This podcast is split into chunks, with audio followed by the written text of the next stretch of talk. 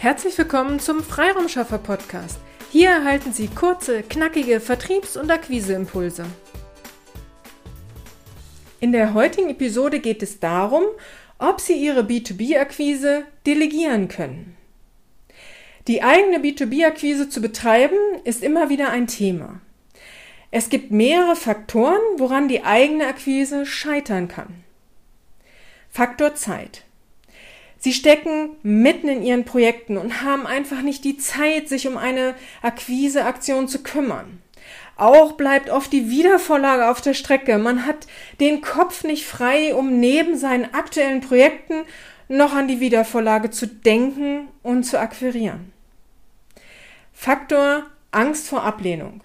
Es kostet auch Überwindung, zum Hörer zu greifen und sich nach dem Stand der Dinge zu erkundigen. Man könnte ja auch ein Nein, wir brauchen Ihre Leistung nicht hören. Und der Umgang mit einer solchen Ablehnung ist nicht so leicht.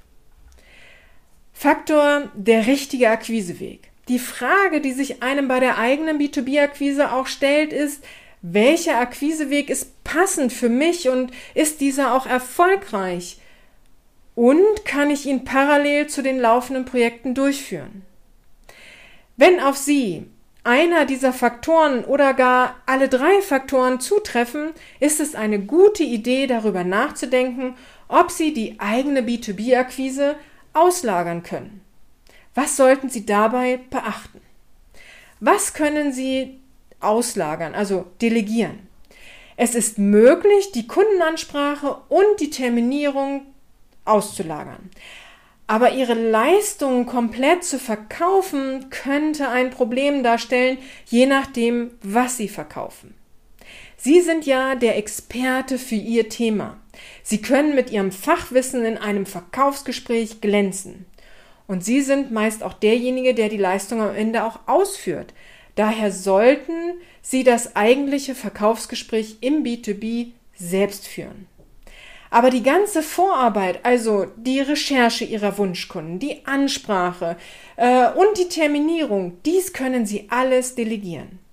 Erst ab dem Erstgespräch mit Ihrem Kunden steigen Sie in die Akquise ein.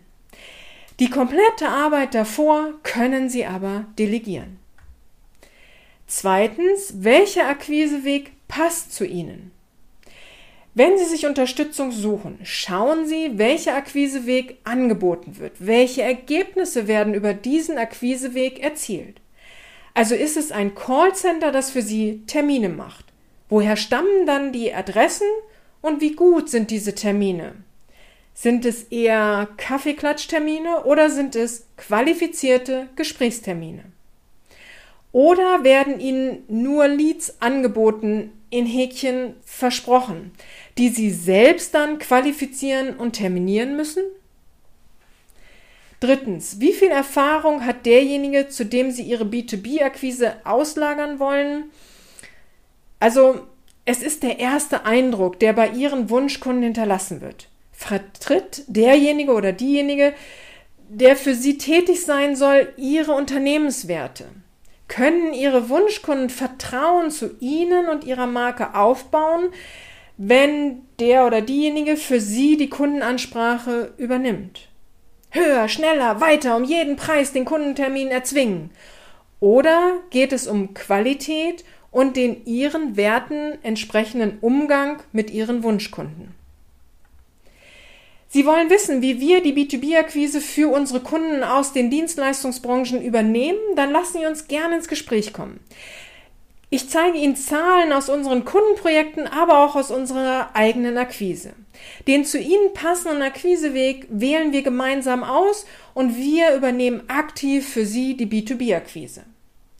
Sie können sich auf Ihre Kernkompetenz und Ihre Projekte konzentrieren, während wir für Sie in Ihrer B2B-Akquise aktiv sind. Sie wollen mehr darüber erfahren, buchen Sie einfach auf unserer Website www.ihrem-freiraumschaffer.de ein kostenfreies Strategiegespräch oder schicken Sie uns eine E-Mail an willkommen at ihrem-freiraumschaffer.de.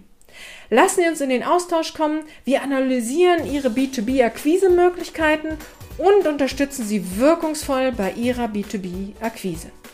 Auf eine erfolgreiche Umsetzung. Ihre Petra Siaks. Vielen Dank, dass Sie heute mit dabei waren. Wenn Ihnen diese Episode gefallen hat, freuen wir uns, wenn Sie unseren Podcast weiterempfehlen oder einzelne Episoden weiterleiten.